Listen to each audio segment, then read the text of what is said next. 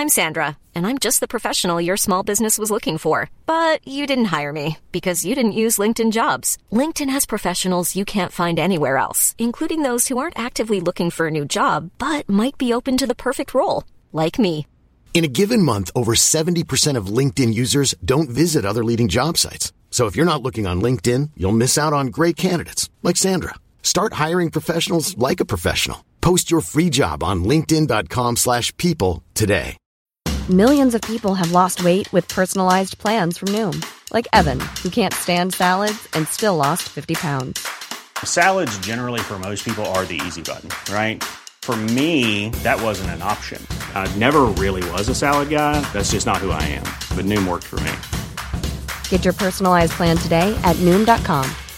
Real Noom user compensated to provide their story. In four weeks, the typical Noom user can expect to lose one to two pounds per week. Individual results may vary. Hello, and welcome to the Queens of England podcast. Chat The Six Wives with Elizabeth Norton.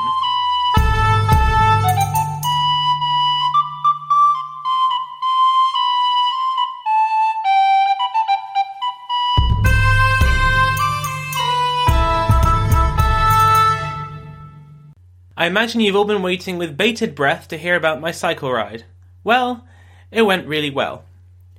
Being England, the weather forecast was super sketchy, expecting to have rain at any moment, but in the end it all Since 2013, Bombas has donated over 100 million socks, underwear, and t shirts to those facing homelessness. If we counted those on air, this ad would last over 1,157 days. But if we counted the time it takes to make a donation possible, it would take just a few clicks. Because every time you make a purchase, Bombas donates an item to someone who needs it. Go to bombas.com slash ACAST and use code ACAST for 20% off your first purchase. That's bombas.com slash ACAST, code ACAST. Millions of people have lost weight with personalized plans from Noom, like Evan, who can't stand salads and still lost 50 pounds. Salads, generally, for most people, are the easy button, right? For me, that wasn't an option. I never really was a salad guy. That's just not who I am. But Noom worked for me. Get your personalized plan today at Noom.com. Real Noom user compensated to provide their story. In four weeks, the typical Noom user can expect to lose one to two pounds per week. Individual results may vary. I'm Sandra, and I'm just the professional your small business was looking for. But you didn't hire me because you didn't use LinkedIn jobs. LinkedIn has professionals you can't find anywhere else, including those who aren't actively looking for a new job but might be open to the perfect role, like me. In a given month, over 70% of LinkedIn users don't visit other leading job sites. So if you're not looking on LinkedIn, you'll miss out on great candidates like Sandra. Start hiring professionals like a professional. Post your free job on linkedin.com/people today. Held off, and it was a lovely sunny ish day. I set off along with about 35,000 other people, some doing the 100 mile challenge, others doing the 46 miler with me. I was aiming to do it in around three and a half hours, but it is amazing how much faster you go when you don't have to stop for lights or traffic or anything like that. Even going into enemy territory, i.e., Surrey, went well, and in the end I did the whole thing in a shade under three hours. But, of course, the ride aspect was only part of this whole project, because I was raising money, as you know, for the British Red Cross and their UK Solidarity Appeal. Thanks in part to generous donations from a few listeners, I made my target of raising £500, that's just over $650 to my American fans. The Just Giving page is still open for a little longer, so if any of you would like to donate to that, then there is still time. Turns out I am a part time podcaster, full time athlete. The all important address again is justgiving.com forward slash fundraising forward slash James Bolton 17. I would also like to thank my most recent Patreon donators, Shannon, Jenny, and Benjamin, as well as all of my existing bands of brothers and sisters. Head over to patreon.com forward slash Queens of England podcast to find out more about supporting this show. Finally, I would like to quickly let you know about what episodes I have planned out, as a few of you have been asking me on social media and by email. I am nothing if not a stubborn man who likes to stick to the rules. kinda. So we are sticking to only covering the Queen's Consort of England. That means that after Catherine Parr, we have to bridge a gap of over 50 years until we have another Queen Consort of England, and that is as part of a different royal house, the Stuarts. But, of course, I couldn't leave you hanging like that, that would be cruel. Therefore, I have some supplementals planned. First, we're going to look at Philip of Spain, the husband of England's first undisputed Queen Regnant, Mary I. We have spent quite a bit of time already with Mary, but the tumult in her life is far from over. In that episode, we will examine what differences were when a ruling queen married rather than a king, and what happened when Mary tried to foist an unwilling husband onto an unwelcoming realm. After that, we will move on to her sister Elizabeth. She is famed, of course, as being the Virgin Queen, but this all did not prevent her from having quite a bit of man drama, with suitors and favourites popping up across her four decades on the throne. Once we're done with that, I'm going to take what I believe to be a well deserved week off before we dive in headlong into the third and I'm afraid final season of the Queens of England podcast, The Stuarts. Okay, so on with the show. This is the third of my chat episodes, the others being with Heather Teysko of the Renaissance English History podcast and Claire Ridgway of the Boleyn Files. Those two were laser focused on just one of Henry's queens each, but today we're going to be examining them all. For that, we need a proper Tudor expert, someone who has written on every one of the wives of Henry VIII. And luckily, I have found just the woman. Elizabeth Norton is a British historian who largely focuses on the Tudor period. I'm very familiar with her books personally, and many of them have been part of my research from many episodes down this podcast's run. In particular, she wrote one of my two Bibles, books that cover every single English queen, no matter how obscure. That was called England's Queens, and believe me, when you are writing about some of the really obscure medieval queens, that book was a godsend. She's also written biographies of four of Henry's wives, and those of you who have listened to my guest episode on the Renaissance English History podcast about Bessie Blount will have heard me quote from her book on Henry's mistress as well. In summary, she is the perfect guest for this show, and I started by asking her just why Henry had so many wives. So Henry VIII is obviously England's most married monarch. Um, apart from the Anglo-Saxons, where some of those kings had three wives, um, he beats the other post-conquest totals by four wives. Um, yeah, primarily I would say it was children. Um, the reason why Henry VIII married so many times. It's not the only reason. He's quite unusual amongst kings in general in that period, in that he tended to marry the women that would have been his mistress. So um, Francis II of France, for example, was married first of all to a French princess and then an Austrian princess. Um, he had plenty of mistresses, but he didn't marry them, and that he never would have married them. So Henry VIII is un- unusual in that respect, and I think partly it's because he could choose to marry who he wanted to. Um, he got into the habit of marrying for love. Effectively, he thought that he was in love with Catherine of Aragon at the wedding. He'd known her since childhood. Anne Boleyn, Jane Seymour, of course, were chosen for love. Um, the Anne of marriage went so horribly wrong, mainly because Henry hadn't met her before the wedding. Then Catherine Howard and Catherine Parr again were women that he'd known and decided that he was in love with. So I think he he was almost spoilt for choice, really. Um, he would marry a woman that he found attractive and then someone else. Yeah, I definitely get that that feeling. You're going through all the medieval one um, kings and things. You, you do get sort of drilled into you, particularly at university, that it's it's very much all a very cold sort of contractual thing, and you're told to disregard any thoughts of love. You know, love is irrelevant. And with Henry, it's lo- love, or I, I, almost think it's more the idea of love that fascinated him. Um, he seems to almost persuade himself into into these sort of situations because it's the sort of the chivalric, the Arthurian thing to do to find this damsel and make her a queen. And he also seems to, for someone who seems to have quite a thin skin, he seems to find love to find women who disagreed with him. or challenged him, but never quite got on board with that once they became a queen. It was something that was very fascinating in the chase, but not so wonderful uh, on the throne. Uh, particularly, well, Anne, Anne Boleyn's obviously the, the great example of that one. Yeah, I mean, Henry VIII was certainly a romantic and would have seen himself as a romantic at heart. He liked being in love and he wanted to be in love with his wife, something which um, his European counterparts found quite strange. Um, even Anna Cleves, which is his most diplomatic marriage, he hadn't met her before the wedding. He married her because he wanted an alliance with her brother. Um, he still convinced himself that he was in love with her. He had a portrait painted. Um, he arranged her household. He arranged everything, and, and he even looked into um, ways that he could please her as a husband. So he looked into German custom to ensure that she was happy and would learn to love him in turn. So he he had a romantic notion of love, even with a woman that he'd never met. It's very much based in courtly love, which is obviously the medieval tradition of um, knights wooing a, a higher status lady. Often it's quite a chaste love. Henry had this idea with Anne of Cleves that um, he would visit her in disguise and she would, because of the love between them, because they were betrothed, she would immediately recognize him and fall into his arms. Of course, it didn't happen like that. He arrived to meet Anne Cleves at Rochester.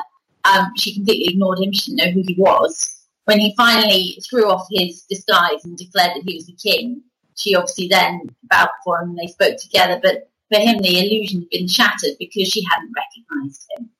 Um, he actually should have known from royal precedent it wasn't necessarily a good idea. His great uncle Henry VI had visited his betrothed wife dressed as a squire carrying a letter from the king. And um, Margaret of Anjou, his fiancée, kept him on his knees the entire time and completely ignored him. So it's not a very happy precedent. But I mean, in general, Henry had a very eclectic taste in women. So, I mean, Anne, Anne Boleyn is very different to Jane Seymour. Jane Seymour is very different to the next English wife, Catherine Howard. Um, so you couldn't always pinpoint what Henry's type would be. So you get the fiery Anne Boleyn who disagreed with him. You get the more demure Jane Seymour, as far as we can tell. Um, you then get Catherine Howard, who seems fairly uninterested in politics. So he's very eclectic. You can't really you can't really put your finger on what, what necessarily made Henry VIII choose a woman to be his wife. No, I think that I, I find and I find that completely fascinating. A slightly sort of um, to turn the question around a little bit. I had a question from, and I'm going to mangle the pronunciation of this person's name. I think it's pronounced Linos, who asked. It was she her main focus was actually on Jane Seymour and why did um, why did she marry Henry after what had happened to Anne Boleyn? And I think I'd sort of make it into a more general question of so we focus why Henry married these women, but why did these women agree, or to the extent that they were allowed to agree, to marry him? Um, the famous story I, I, loved finding out was um, I'm not sure if it, as usual, we're not sure if it's true, but when um, Henry was trying to marry Christina of Denmark before he ended up marrying Anne Boleyn, uh, Anne of Cleves, sorry, she said I would marry him if I had two heads. um, yeah. what was the attraction of marrying? I mean, obviously, what was the attraction? He was the king, but did you? To what extent do you think it was their will to marry him, and how much of it was a, a forced? Um, I mean, I think it's quite varied about why the reasons for the wives marrying Henry. Um, Catherine of Aragon, his first wife, um, she'd known him since childhood. She'd been since his childhood. She'd been betrothed to him since the death of his brother Arthur, her husband. Um, so she always thought it's her destiny to be Queen of England and to marry Henry.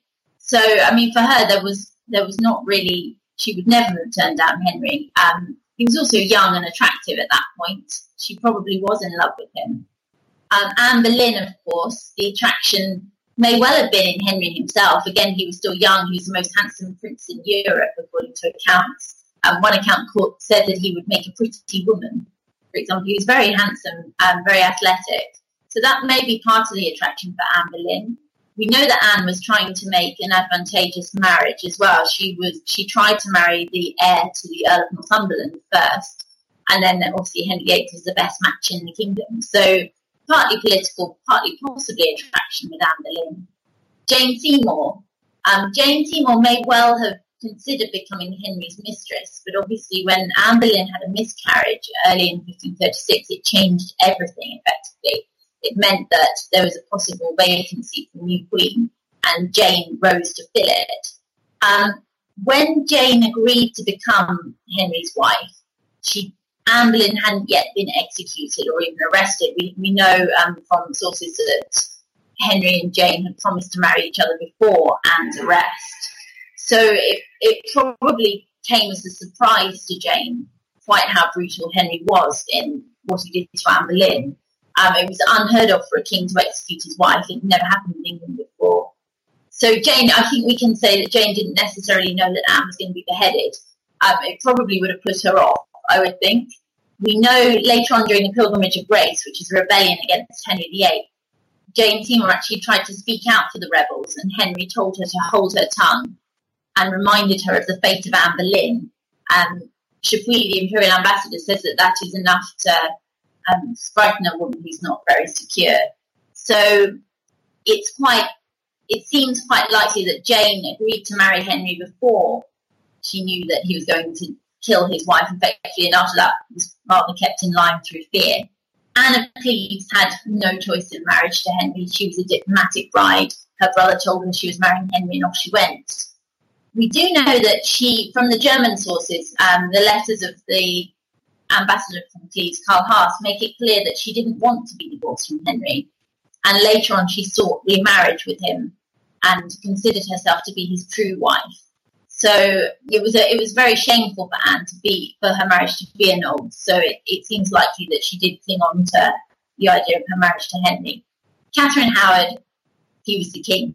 I think that's as far as we can go. She clearly wasn't in love with him. He was very overweight by that stage and very poor health, and she was a young teenage girl. I think it's pretty clear that she married him because he was king and that made her queen. And she got given jewels and dresses. Catherine Parr didn't want to marry Henry VIII. Um, there's a source that says that she said she preferred to be his mistress when he proposed. We also have a poem written by Henry um, when he's when he was courting Catherine, in which he's, he's attempting to persuade her to marry him. She wanted to marry Thomas Seymour, but he couldn't really turn down the king. So I think it's all it's a bit of a mixture, really. Um, I think in general his position as king made, meant it was impossible for a woman to turn him down, and mostly a woman wouldn't turn him down, even if they knew what had happened to the previous wives. Obviously, Christina of Denmark did did apparently make the remark saying if she had two heads, one would be at the King of England's disposal. I agree. It's it's interesting that it is a mix of forced or semi-forced uh, and and and choice. Uh, I, I I don't know that many of them really had much of an option in the sense that you know once the king asks you, you you have to say yes. I think Anne Boleyn is possibly the greatest example of um, she kind of engineered the situation um, to, she to did. Um, mm, you can see the pressure that she's under from Henry VIII's love letters, which survived. So I mean, it was it was tricky for her. I mean, he was he was married and she retreated home to Hever Castle, but she was bombarded with letters, and it's clear that he wasn't going away. Yeah, I uh, I I did a little um, supplemental reading out all of those letters, and some of them are particularly um, graphic, to say the mm, least. Yes. yeah, yeah. He was very he was very interested in Anne. very, very much so. So, um, moving on a little bit from there, I was thinking we could talk about um, what this, are there any sort of similarities between all six wives? I don't think there's necessarily one that sort of you can sort of string them all and say they were all this, but I think there are definitely some some similarities between groups of them. So we have some were particularly um, tradition. I call them difference between like traditionalists and reformists, reformers. So people like you know Catherine of Aragon, uh, in particular, uh, was obviously a very straight Catholic.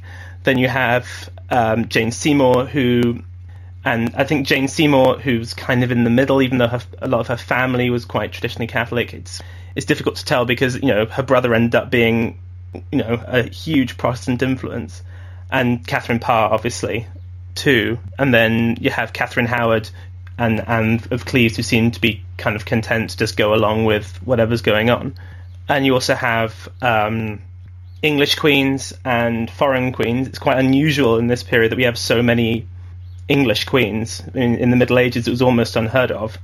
Um, I think it was there was uh, from Henry I to I think Elizabeth Woodville. They were all they were all foreign, uh, and then Henry ended up marrying four English. And then you also have um, sort of younger queens versus more experienced ones. Um, particularly Catherine Howard being the great example of the young, uh, and maybe sort of Anne of Cleves as well. Though it was not so much her age, but she was quite an inexperienced person, particularly in, in sort of English culture. Um, so I was wondering if you, you saw any, uh, want to expand on any of those and any other sort of similarities or trends that you see between them. Yeah, um, I mean there are. You can certainly group the queens um, into sort of various groups. And, I mean the most noteworthy thing, as you say, is the fact that four of Henry's six wives were English. Um, in the post-conquest period, you say, um, Elizabeth Woodville, the wife of Edward IV, was English. Other than that, Henry IV's first wife, who wasn't the Queen, was English, and King John's first wife, Isabella of Gloucester, who was very briefly technically Queen, but never given the title of Queen, was English. Everybody else was, was foreign born. And that was the way things worked. Kings didn't marry English women. Kings married foreign princesses to arrange an alliance. And that was how it worked originally with Henry. So Catherine of Aragon, he married her partly because he wanted to get married, because he wanted to assert himself as an, as an adult king, but he also wanted an alliance. Catherine was the daughter of Ferdinand of Aragon and his wife Isabella, Queen of Castile. Um, so she was she was about the best match in Europe, other than her elder sisters. Um, but the English queens, they could obviously bring no alliance. Um, Henry was their king; he could do what he wanted to them effectively. So it's interesting to see them as a group. But I think what's most striking about them as a group is that actually they're very diverse. I mean, actually they're amongst the most diverse of Henry's wives: Anne Boleyn, Jane Seymour, Catherine Howard, Catherine Parr, which sort of brings us into other groupings. So you mentioned religious groupings. Um, it's quite it's quite tricky to talk about religious divisions um, as sort of facts in Henry VIII's reign because obviously the Reformation was only just beginning. Um, so Anne Boleyn we know she was interested in religious reform. Um, we've got quite a lot of evidence for that, but you can't call her a Protestant, especially because Protestantism didn't exist at that point. Um, the first Protestant queen is Catherine Parr, very definitely, who was obviously the last one and the one who survives into the next reign. She had the first Protestant royal funeral in 1548. But we can certainly see some as reformers and some as, as more traditional. So Catherine of Aragon, very much traditional. Jane Seymour, what we know of her is traditional. She attempted to intercede for the rebels in the Pilgrimage of Grace, who were Catholic or traditional rebels, um, trying to defend the traditional church. Um, we also know that she attempted to save some of the nunneries from closing. Um, Catherine Howard, probably traditional. There's nothing to indicate any interest in reform. Anne of Cleves is a bit more is a bit more tricky. She was Catholic, um, not Protestant. A, a lot of um, people mistakenly think she was Protestant because um, she was a German princess and she came from, she was sent effectively as the match that the Schmalkaldic League sent, which was a Protestant defensive league. She was, she was their alliance, the price of their alliance with Henry. But Cleves wasn't Protestant. Cleves was a Catholic state. And so Anne was Catholic, but she does seem to have conformed more or less during the religious changes. So, you know, you can't, there's nothing to indicate that she had any interest in reform, but she's certainly not steadfast in her faith during Edward's reign, for example. So again, you can you can group the wives, but again, they're all quite diverse in how they reacted. Again, so I think, I mean, I do think really you have to look at them as six individual women, really, and it's difficult to be too sort of strong with with looking for the similarities. Yeah, I, I hadn't thought of it like that, and you obviously you should. It's easy in history, I think, to sort of stop thinking of these people as humans, and start and think of them as just char- you know letters on a page or pictures in a portrait, and because I, I I mean just thinking about Catherine Parr, um, I the only image I ever have had of have her in my head is the the famous one with her in that you know the big hat and the really white face and she sort of doesn't look. She looks very sort of that sort of matronly, nursey personality that she's so often and rather lazily given in sort of a lot of the stuff, particularly when I was learning it at school. And then you sort of look at other one pic- portraits that I've sort of come across with researching the episodes, and she looks suddenly looks a bit like Queen Elizabeth. You know, she's she's got you know got very beautiful. She's got the, this beautiful you know beautiful hair, and she and she looks young. She wasn't that. She wasn't old when she married Henry. I, I, I from from all the stories, I assume she was about his age. no, not no, at all. Not. She's not. Always... Um, Catherine, yeah, Catherine Parr's named after Catherine of Aragon because her mother was one of Catherine of Aragon's greatest friends. So that shows the generation gap. Yeah, he did. I mean, yeah, because he didn't. He, he, tended to marry aside from uh, Catherine Howard. He seemed to always marry women around the same age. He didn't. He tended to marry women in their sort of mid twenties.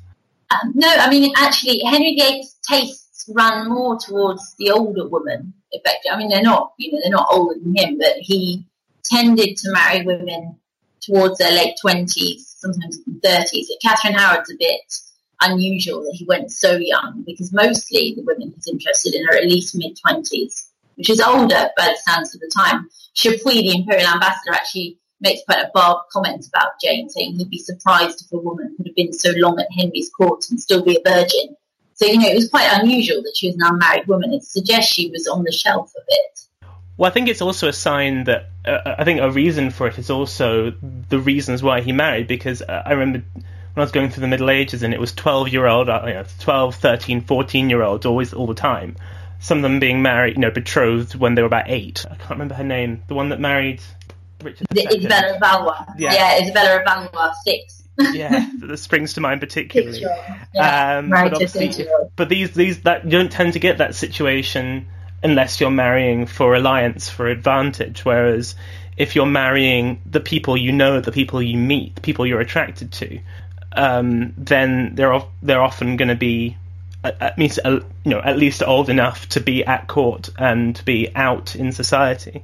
Yeah, and to be accomplished enough to attract the king in the first place. I mean, you know, he was he he was a very intelligent man and um, interested in music and and dancing and literature and all sorts. So, you know, it, it took quite an accomplished woman, apart from perhaps Catherine Howard, to attract him really in the first place. And Catherine Parr is the first woman to be published, the first English woman to publish under her own name, for example. It is interesting how I think Anne of Cleves and Catherine Howard are such outliers in many ways to to Henry's experience. Now, Anne of Cleves in the sense that he never met her, and Catherine Howard in the sense that it seems to be almost purely a, a physical attraction. Yeah, absolutely. Catherine Howard is, is Henry's midlife crisis, I always think. Um, you know, he sort of he went out um, now these days can go and buy a sports car. He went and married a fifteen year old.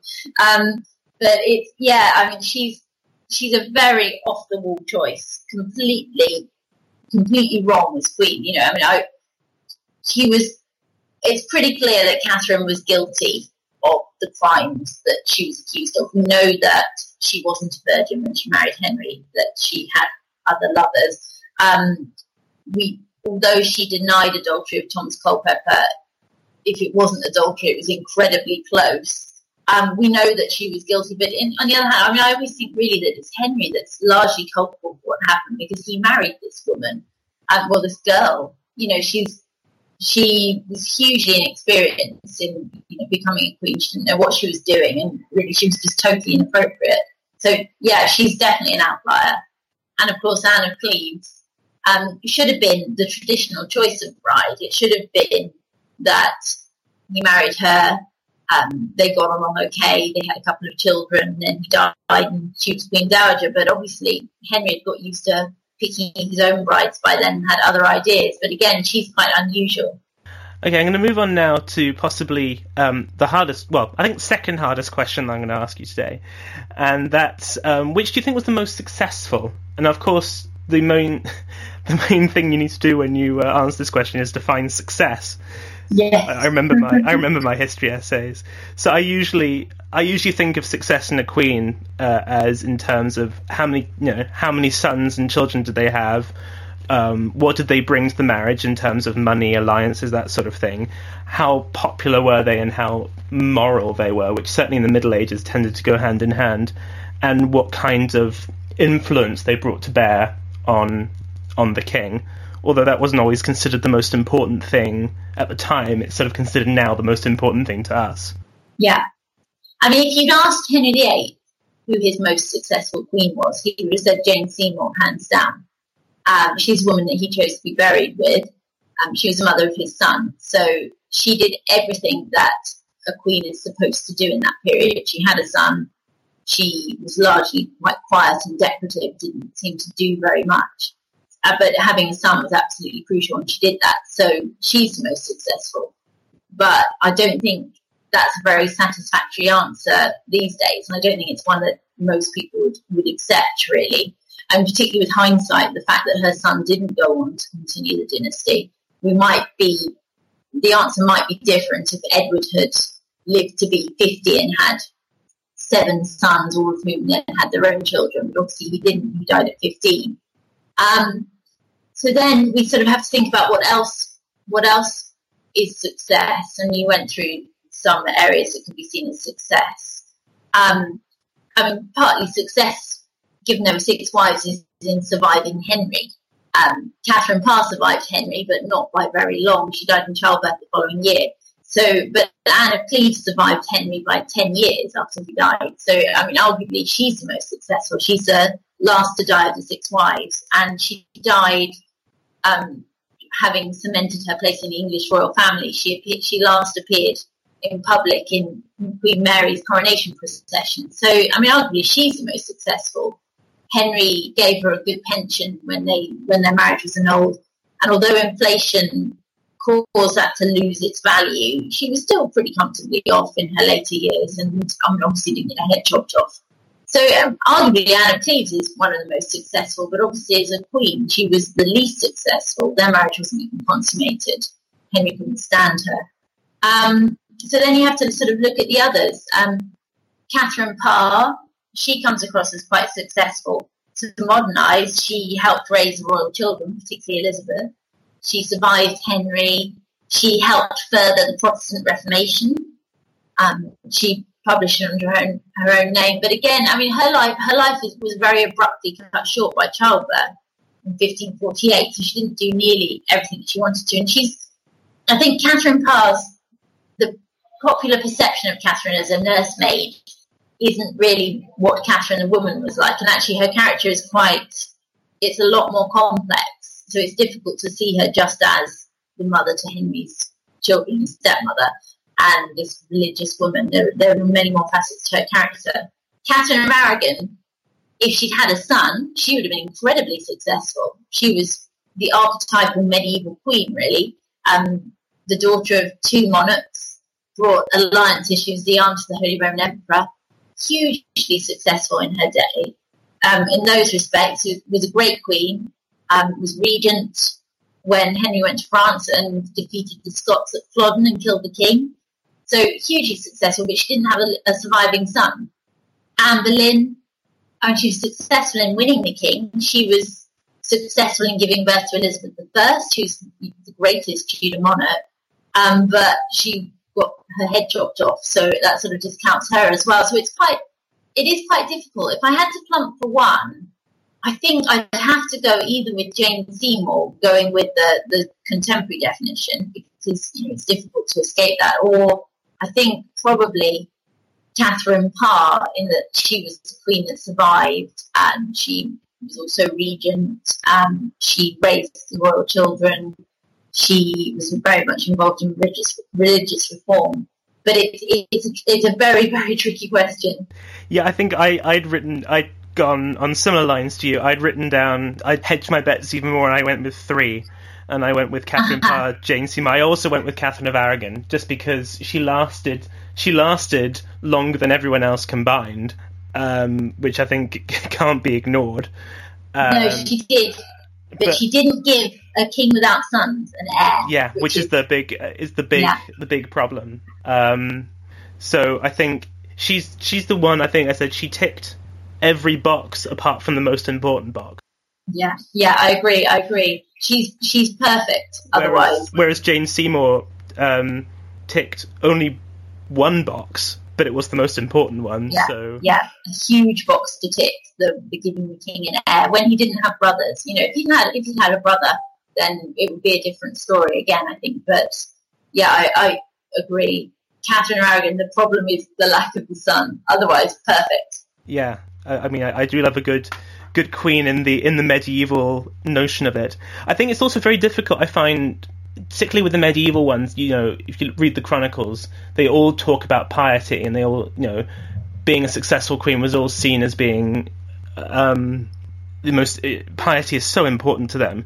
And I found it very difficult because I, I use these these the four things I said to you. I use the ones I, I use internally to to sort of judge them, and it's almost impossible to judge anyone other than say Catherine of Aragon on piety because religious tradition is so in flux that one person's heretic is another person's um, prophet almost. Yeah, so, absolutely. I mean, Catherine Parr was incredibly pious, but she was a Protestant, so um, she's certainly not in the same vein as Catherine of Aragon. Yeah, exactly. Okay, so moving on a little. Um, Henry obviously had six wives. That's why we're here, and uh, he had two of them killed. One of them n- semi-neglected to death, if we're being harsh. Uh, one died in childbirth, and two uh, outlasted him. What what do you think Henry's reaction was to the deaths of his wives? We um, obviously there, are varied ones. Some involve wearing yellow clothing. Um, obviously, he's a very sort of impulsive person, so he often had people killed and then almost regretted it. What do you think Henry's reaction was to what happened? What happened with his with these women that he married? So I think, um, I mean, you alluded to the death of Catherine of where Henry celebrated the death wearing yellow. Um, she obviously died three years after she, her marriage had been annulled, and she'd effectively been locked up and mistreated um, Henry was not at all bothered that she died. He actually said that God be praised and we were free from the threat of war because obviously her, her nephew the Holy Roman Emperor. So for him, it was a really good thing that Catherine had died because it meant that the Emperor wasn't going to invade England and try and force him to take Catherine back. Um, Anne Boleyn's death, um, I mean, there's a great deal of argument about how involved Henry was in the plot against Anne. Um, I, I tend to view it that it's, I mean, it's clear that she wasn't guilty of the charges. They don't stack up anyway. Um, you know, the actual specific charges, which give dates and places to uh, her incest and her adultery, they, they, they're not correct. She wasn't staying in the places on all the occasions. Um, it's, it's pretty clear that they're trumped up charges to get rid of her. Um, some people lay the blame solely at Cromwell or in some his co-conspirators, including Chapuis. I think it's it's really impossible to bring down the Queen without the King say so, and I find it very hard to believe that he didn't know that they were trumped up. Um, there's a comment by one of the ambassadors that says that he's uh, the most cheerful cuckold he's ever seen, effectively. So Henry wasn't too concerned that Anne was going to the tower. I think he knew that she was innocent. So um, because of that, I think we can safely say that Anne was in the way by being alive and so Henry wasn't bothered by her death. He became engaged to Jane Seymour the day after her death, so he clearly wasn't particularly upset. Jane Seymour's death, on the other hand, um, Henry was very upset. Um, she'd just given birth to their son. Um, there's a, a, reference where um, Cromwell is sent for to, to comfort the king um, because they don't think that Henry is going to, the, sorry, that Jane is going to survive the night when she's dying. Um, at one stage, he says that he's going to leave Hampton Court the next day, whether the Queen amends or not. Um, if she dies, if she if she gets better, then he wants to get away, and if she dies, he couldn't bear to stay there anyway. If she doesn't get better, so it's pretty clear that he's upset about Jane's death. Um, why wouldn't he be? Really, she's just given him a son. That said, there's no evidence that his relationship with Jane is any particularly strong love match. She's not the love of his life like Anne Boleyn was. Um, Anna Cleves obviously outlived him. Catherine Howard, when Henry heard about her adultery, he called for a sword to cut off her head himself. So I think we can be pretty clear he wanted rid of her. Um, he could he could have got rid of her in a in a less bloody way. I mean, he, he could have had the marriage annulled based on a pre-contract with Francis Derham. So saying that she, he'd effectively married Francis Derham's wife would have got Catherine off the hook. Um, but he wanted her dead and then obviously Catherine Parr survived. So I think Jane Seymour is the only wife that Henry grieved for. Yeah, I think I think I definitely think that it's true, and it speaks to a person who seems to find the people around him rather disposable. you sort of sometimes find with Henry because he's such a big personality. Sometimes you get sucked in. I think. Yeah, I mean, there was a lot. There were a lot of executions at Henry's court. Lots of people that Henry knew and liked, he had executed at some point. He was very changeable. Um, again, further to this, there's uh, I had a question from uh, from Wendy uh, on the Facebook page, who asked whether the uh, queens. Uh, I assume she's referring mainly to uh, Anne Boleyn and Catherine Howard. Were they allowed to beg for forgiveness? I guess also in, it would be in the case of Catherine of Aragon, although she didn't really beg for forgiveness. She more begged for him to see sense. Um, yeah, I mean, there was they, they weren't going to get mercy effectively. Um, Anne Boleyn at first thought that she would be sent to a nunnery. She may have been promised that as a means to get her to cooperate with the annulment of her marriage because Henry annulled their marriage two days before her death. Um, but obviously, he then had her executed anyway. Um, so there's no evidence that she was given the chance to beg for mercy. She seems to she wanted to live, and the fact she thought she'd be sent to a nunnery, she wasn't accepting of her death, but there wasn't any way out. She was condemned to death, and she died. Um, Catherine Howard was um, hysterical when she was arrested, as Anne was as well. Um, Catherine was obviously, it took a longer time between arrest and execution for Catherine. On the night before she died, she asked for the block to be brought to her room so that she could practice with it to ensure that she didn't disgrace herself. But by most accounts, she didn't say very much on the scaffold. She was too nervous and upset, effectively. So um, Catherine Howard wasn't given any opportunity to beg for mercy. She wasn't even given a trial.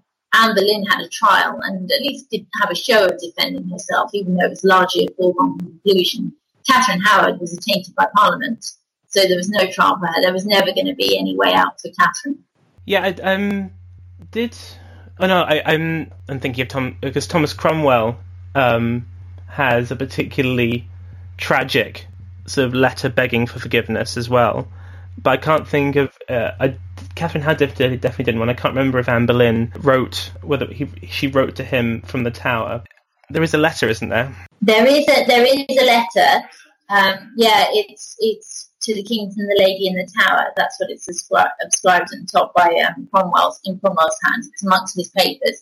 Um, it looks a lot like a forgery. There's a lot of debate over it. Um, I'm, I'm pretty dubious about it. I'm honest. Um, she signs her name as Anne Boleyn and not as Anne Queen, for example. And it's very accusatory and a very long letter. It would, I, it would be a very not a sensible letter to write to a king who is going to have you executed regardless and is in a position of power over your infant daughter and also your parents. We know Anne was very close to her mother and also your surviving sister and all other relatives. It's it's not very sensible to write accusing the king effectively of murdering you um, when he's going to be in charge of your daughter and your family. So I think it's it's pretty unlikely that it's a genuine letter. It, it's possible it's argued over. She's very clever on the scaffold and makes a very sort of um, acceptable speech. She um, asks people to pray for the king, and she says that he's a good prince and he's been a great prince to her. Um, but it's kind of what she doesn't say. The most important point of her speech is she says um, that if anyone meddles in her cause, she asks them to judge the best, which effectively means I'm innocent as far as you can go in a scaffold speech. So, yeah, I, I would take Anne Boleyn's supposed letter from the tower with a pinch of salt, I would look at her scaffold speech and also William Kingston's reports. Yeah, I, I, I, would tend to agree. Uh, I, I found her her um her scaffold speech very moving. I was I was a bit disappointed with um with Catherine Howard because I'd, I'd always believed the uh, wife of Culpeper story. And, when, and then when I did my research, I was very disappointed to find out that that didn't happen. It was very it was very sad. It it would be yeah, it would be a great story. Um, actually, when they were arrested, um, Catherine Culpeper and Lady Rochford just blamed each other. It, it, it doesn't really look like it was a great romance, to be honest, Catherine and Culpeper. So they certainly turned on each other quite quickly. Um, but it would be great. Yeah, they did. They did. So it would, it would be great if it was true. But actually, from what we know, it seems like she barely said anything really. was just terrified. So the final um, listener question is uh, from Diane, who wrote um, this uh, as a comment on the website, and this is a very speculative question. Um, and she asked, "What would uh, Catherine of Aragon and Anne Boleyn think of their daughters' reigns if they if they were indeed looking down looking down from heaven, or if they just had some sort of knowledge?" Um, what, what do you what do you think they would have made of their respective daughters' reigns? I think they both would have been incredibly proud. Actually, um, it was Catherine of Aragon's dearest wish that her daughter would succeed Henry. Um, she was the daughter of a female monarch, so she couldn't see any, any problem with a with a reigning queen. Um, she raised Mary for queenship and wanted her to be queen after her. Um, she Mary was the focus of her life, and Henry, but Mary was what kept Catherine going. Effectively, the pair were banned from seeing each other during the divorce, but they used to correspond.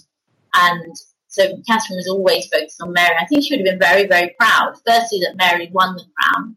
Secondly, that she attempted to bring back um, England's allegiance to Rome and also the traditional faith, which obviously was a huge thing in Catherine's life. Catherine was hugely pious.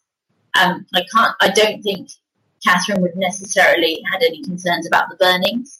Um, the burnings during Mary's reign were, were seen as a last resort and seen as um, saving these people's souls effectively. So you know, it's difficult to you have to kind of look at them in a contemporary viewpoint. As far as Mary was concerned, it was the right thing to do to burn these Protestants. I should think the Protestants had other ideas, but so I think Catherine would have been very pleased. I think she would have been pleased that Mary married Philip of Spain, who was Catherine's great nephew, obviously she would have been disappointed there wasn't an heir, but I, I can't see that Catherine would have been anything other than a proud mother, really. And with Anne and Elizabeth, um, again, I, I, Anne surely would have been proud of Elizabeth. Elizabeth is the greatest Tudor monarch, one of the greatest monarchs England or Britain ever had, um, presided over a very stable country. She did incredibly well. Um, I, Anne Boleyn must have been proud of Elizabeth. And I think Elizabeth thought of her mother we know that Elizabeth wore a ring, and when it was opened after her death, it was found to contain a, a portrait of both Elizabeth and Anne, which is a pretty clear evidence of what Elizabeth felt about her mother. Um, Elizabeth's quite similar to Anne, a very intelligent woman, political, interested in religion. Um, I think the pair would have got on, and, Anne would have been nothing but proud. I, I, I would definitely agree. I think uh, the two things I the two things I wrote for this were proud they made it and proud of the religious convictions. I think, but I think making yes, it yes. is definitely is definitely that they they you wouldn't have bet on either of them at almost any point after their mothers were were, were well were killed or, or died, and it's it's interesting to see this sort of slow reintegration of them. It, so it start. I mean, it starts even with Jane Seymour, but it it doesn't really take off um, for a long time. And obviously, it, it's all down to Edward dying dying young and and childless. But I think yes, the, their their survival, even getting to be queen, and you know, and also they had to survive. Mary had to to fight off and um, Dudley and and Lady Jane Grey and that and then Elizabeth had to survive Mary as well, um, which she did barely. Um, so I think definitely, I think pride is definitely the right word. Uh, that's annoying. I was hoping we would disagree on something. This is really irritating. Yeah, yeah, no, sorry. Um, yeah, I, I mean, they're almost they're almost their mothers in a in a subsequent generation, really. To be honest, which is I think that's part of the problem between Mary and Elizabeth during Mary's reign. To be honest, because Mary was always actually quite kind to Elizabeth um, after Anne's death, Mary slightly took her under her wing a, a little bit. So um, she would write to Henry and say she was a promising child and was nothing but kind to her. She always she always accepted she was her sister. Um, although later on there are rumours that Mary said that Elizabeth looked a bit like Mark Smeaton, who was one of Anne Boleyn's supposed lovers. But the relationship really deteriorated during Mary's reign, and it's I think it's largely because Elizabeth was so like her mother really, and it was um, Mary hated Anne Boleyn and probably always hated her. I would think she'd had no reason not to. So it, it, it's. I mean, it must have been very difficult for Mary having this much younger half sister whose birth had caused her so much pain and was the daughter of Anne Boleyn at her court. Not only that, but she was also much younger, much prettier, and more intelligent, really. I find Mary Tudor just such such a fascinating woman, partly because she's been. You usually end up, I find, finding people fascinating when it turns out they're nothing like you were expected or nothing like you were taught. Um, particularly like if you take their hor- horrible history cap- caricature, and you know Mary has been demonized thanks to uh, you know Protestants as being this you know Bloody Mary, this m- murdering horror, and yet actually she seems to be just the most remarkable woman. And you know, yes, she did she did burn heretics, but Elizabeth burned heretics as well. Or pressed them to death. yeah, um, Mary had a very difficult life um, for for a royal princess. Um, her parents' divorce blighted her life. There's no doubt about it. She sided with her mother, um, which was, by contemporary standards, not the right thing to do. Um, there's a letter from the Duke of Norfolk where he Henry, of, I think it's Henry, maybe to Cromwell, um, but he's sort of he's gone to see Mary or something, and she's so obstinate. He says that if she'd been his daughter, he would have bashed her head against a wall until it was as soft as a baked apple. And daughters were supposed to honour their parents, but particularly their father, and do what their father said. So if your father said, I was never married to your mother and you're illegitimate, actually you were supposed to say, oh, okay, sorry to hear that. And Mary didn't. So her relationship with Henry was very, very poor for a long time. Um, she was sent to serve Elizabeth to, to emphasise the point that she was Henry's illegitimate daughter, and not the legitimate princess. Um, they were reconciled during Jane Seymour's reign, uh, largely due to Jane Seymour, but the price of reconciliation was hugely high for Mary. She was effectively told that if she didn't sign a document confirming that her parents had never been married and that she was illegitimate, she would be executed. So she did sign it. Actually, the document survives and it's blotted with her tears, which shows the state she was in when she signed it. She never forgave herself for signing that document. Um, when she became queen, she overturned her parents' annulment, um, so making herself once again legitimate. But so it was always on her mind. She had a very difficult time. I always think with Mary, she was very unlucky that she was 30 when Henry VIII died, whereas Elizabeth was much, much younger. So Mary, her youth was already passing, really, when Henry died, whereas Elizabeth still had her whole life ahead of her. So I think in that respect, Mary's sort of doubly unlucky, really, that by the time she became queen, she didn't have much time left. Yeah, I, I, I would, again, once again, I would agree. And so let's let's try and have some have more of a fight here because I'm on to the, the final question and the most contentious, uh, which is who's your fave? Uh, and I'm going to be mean and make you go first. Okay. Um, this one's always tricky. I have I have I, I have two answers. So I know it's very hard for you because you've written books on nearly yes, all of them. Yeah. I have two. I have the one that's a more conventional choice, which is Catherine Parr. Um, I like Catherine Parr. I think she's very interesting. Um, having done a lot more research on her for The Temptation of Elizabeth Tudor, which was a book about the Seymour scandal that I wrote that came out a couple of years ago, I've slightly, I, you see a different side to Catherine when you really delve in depth. Um, so she always comes across as um, a bit matronly, um, very, very sort of honourable, um, takes on Elizabeth as her own daughter effectively, um, a very sort of pleasant dedicated woman. And after Henry's death, she married Thomas Seymour, who was the uncle of the new king, very quickly, um, shockingly quickly. He was later accused that he'd married Catherine so quickly that if she conceived a child, it would have been unclear whether it was Henry's or his. That was how soon they married. Um, it was a very passionate but also quite violent relationship, effectively. And we know that Thomas was called an oppressor in the household. And there was one incident that was related by the servants that Catherine had been in a room and a, a male servant had come in to um, make up the fire and the door was closed. And when Thomas discovered that, he uh, basically accused Catherine of having an affair with this servant and um, caused a real scene in the household.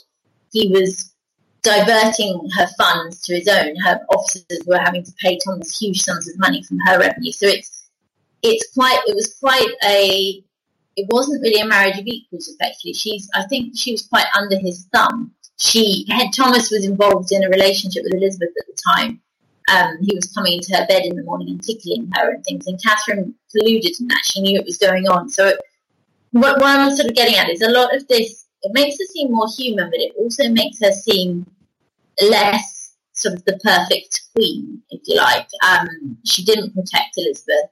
She was involved in this with this hugely unsuitable man, and um, politically she became very active and not necessarily for the right motives. They, Thomas and Catherine used Edward, the young Edward, who looked upon Catherine as his mother, um, to their own ends on more than one occasion. So I do like Catherine Parr, but that puts me off a bit, although it makes her more human. So I would say actually my favourite wife is Anne of Cleves. I think she's fabulous.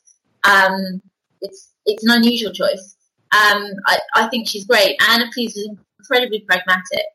When she tried to make the most of her marriage, she tried her best, and when it didn't work out, she was unhappy about the marriage coming to an end, but she accepted it for her pension and the payoff. So um, that's why she's my favourite, really. I think she was very pragmatic. I like her. She's a nice person.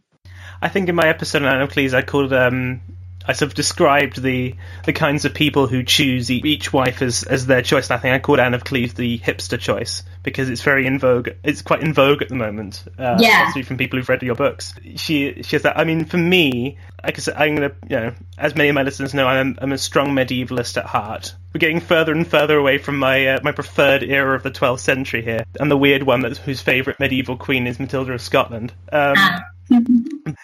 So for that reason, I, I, I, I say Catherine of Aragon because she is so much a, a normal queen. You sort of separate these the Henry VIII six wives from like every other queen in English history because they seem to be in this weird micro culture, and yet Catherine of Aragon sort of stands out to me as this queen who did all the normal queeny things, and so many of them because they only reigned for you know one, two, three years, they just didn't have that opportunity. I would say Catherine Parr is a close second because I see her as the second most normal queen. Yes, yeah, them. She she has, although she didn't have children, she kind of didn't need to. Um, that wasn't really the reason why she was married. Um, and so she, but she did bring up the children, and she has, you know, she has influence. She got to be, they both got to be regents, and I love queens who are regents. Yes, yeah. Well, you like Matilda of Scotland, so Yes. She's not my favourite, but I have a, a strong soft spot for Catherine Howard. Maybe just I've only just covered her. But just because she's. This isn't exactly true, this is more my mind, but she's what you, I think if you took your average 18 year old, like from now, and sort of threw them in, the stories that come out of, of the places where she grew up at Chesham Hall and uh, Lambeth are just magnificent. The stories of, of, of the men going down to raid the kitchens of grapes and wine and then bringing them up, and they had like this secret hiding place and all that stuff. And then and she sort of comes along and just seems to be having a whale of a time Yeah. right up until the moment where she wasn't. all these other you sort of there's so much color in her life that you just don't have in other ones who live in these sort of rigid this is how you act this is how a queen is this is what a lady does and catherine just brushes past all of it and of course it cost her her head i have a strong soft spot for catherine howard yeah, no, I like. I think she's interesting. I like Catherine Howard, but no, I'm I'm I'm an Anne of Cleves person. I, I do know that ne- neither of us are, uh, are Anne Boleyn people. no, I know I, I do like Anne Boleyn. I think she's interesting, but I I think she's a flawed individual, and I don't think that um makes her more human. Thanks very much for coming on. It's been a, a wonderful chat. I was wondering if there's anything you wanted to plug. What What are you up to at the moment? Are you working on any any new books? Well, the main the main one is my Lives of Tudor Women, which um, came out in the UK at the end of last year, and it's coming out in the US um, in a couple of weeks, and it's the Hidden Lives of Tudor Women. So if anyone would like to buy that, that would be great. Um, it's basically it's an account of um, the life of a Tudor woman um, from every level of society and sort of looking at what daily life was like. So it's, it's quite a good read, quite interesting. I was I loved researching it. So that is all for this week. I want to thank Elizabeth Norton for coming on the. You didn't think I'd leave you hanging like that, did you? You'll want to know who you have chosen as the Queens of England podcast listener's favourite wife of Henry VIII. To coincide with the recent TV series by Lucy Worsley on Six Wives, Tudor Times did its own survey of historians and historical writers on whom their favourite was. Heather sided with Elizabeth and chose Anne of Cleves, as did Tracy Borman. Alison Weir is in my corner in choosing Catherine of Aragon. Sarah Gristwood chose Anne Boleyn, and Linda Porter chose Catherine Parr. But who did you choose? Well, we had nearly 200 votes in all, and I will reveal them in reverse order. In last place, with just three votes, is Catherine Howard. Selene Jones chose her because, quote, I pity that girl for having to get in bed with the 50 plus year old Henry VIII. Next, with nine votes, is Henry's favourite, Jane Seymour.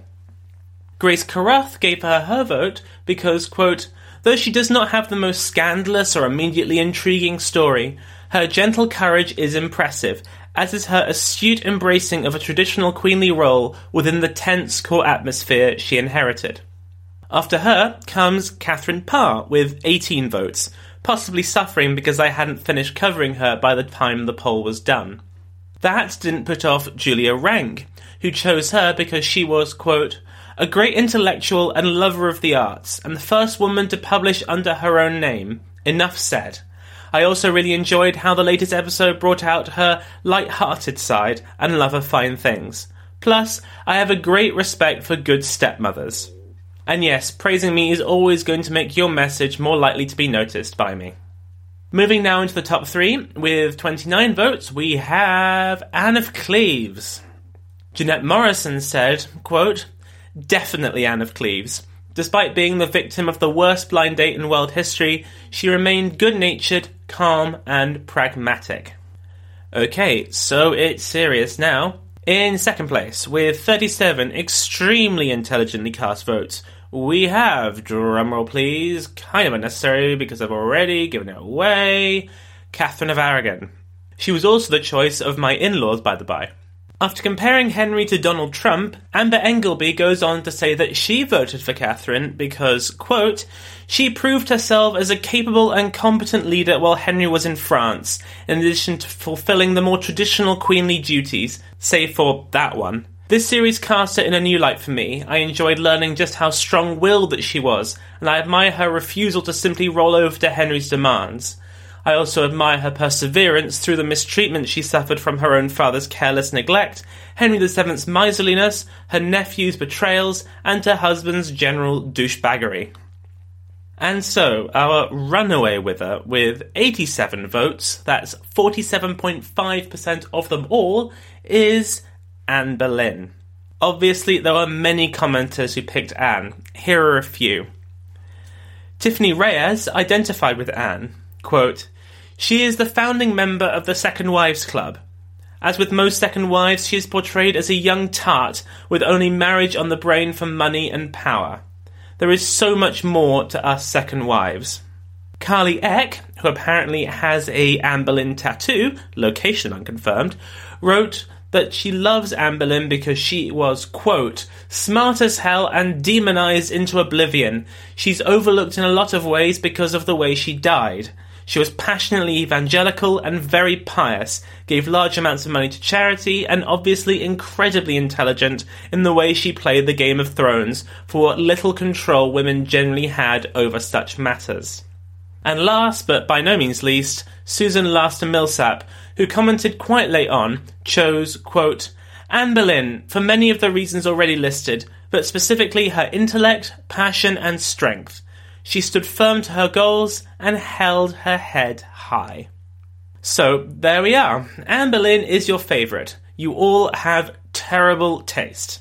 Just kidding. As I said at the top of the show, next week we start our mini series of supplementals on the men in the lives of Mary I and Elizabeth I as we conclude our coverage of the Tudors. There are broken hearts, royal weddings, swashbuckling heroes, and a decent dollop of treason to come so I hope to see you there.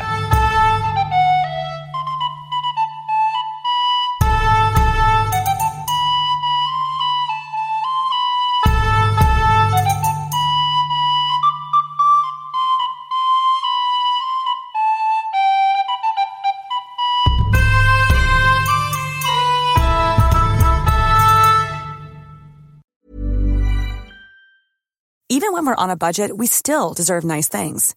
Quince is a place to scoop up stunning high-end goods for 50 to 80% less than similar brands. They have buttery soft cashmere sweaters starting at $50, luxurious Italian leather bags, and so much more. Plus, Quince only works with factories that use safe, ethical, and responsible manufacturing. Get the high-end goods you'll love without the high price tag with Quince. Go to quince.com slash style for free shipping and 365-day returns.